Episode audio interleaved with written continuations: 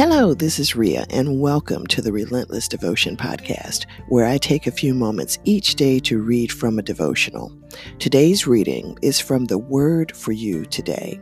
Now, keep in mind, I'm not affiliated with any particular publisher or devotional company. So, if you'd like more information on this particular devotional, I invite you to visit their website, Word for You Today.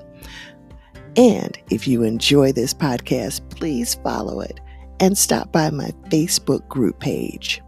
Now, as long as you keep listening, I will keep reading. Let's get to today's reading. Wednesday, April 15th. Today's reading is called Impartiality Should Be a House Rule. Our verse comes to us from Genesis 25th chapter, 28th verse. Isaac loved Esau, but Rebecca loved Jacob. Sibling rivalry in a family is normal, and handling it calls for sensitivity and wisdom.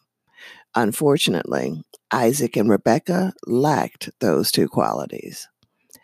Isaac loved Esau because he ate of his game, but Rebecca loved Jacob. Joseph's troubles began with these words now, Israel, or Jacob, loved Joseph more than all his children because he was the son of his old age, and he made him a coat of many colors. But it doesn't have to be that way in your family. It's neither necessary nor healthy to allow your children to attack each other and make life miserable for those around them. You may not be able to harmonize their relationship entirely, but by practicing impartiality, at least you can avoid making it worse by inflaming the natural jealousies between your children.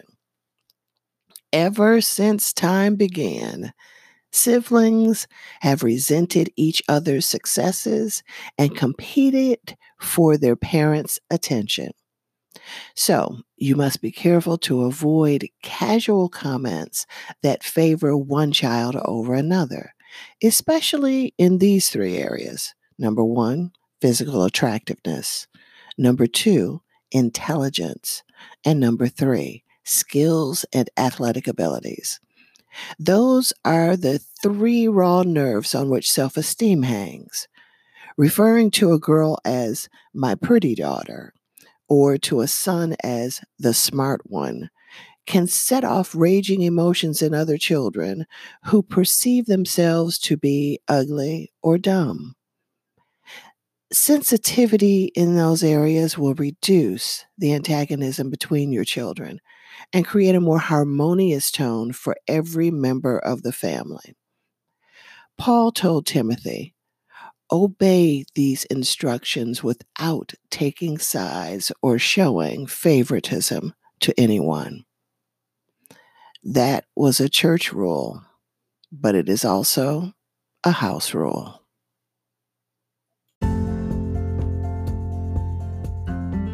And that's our reading for today.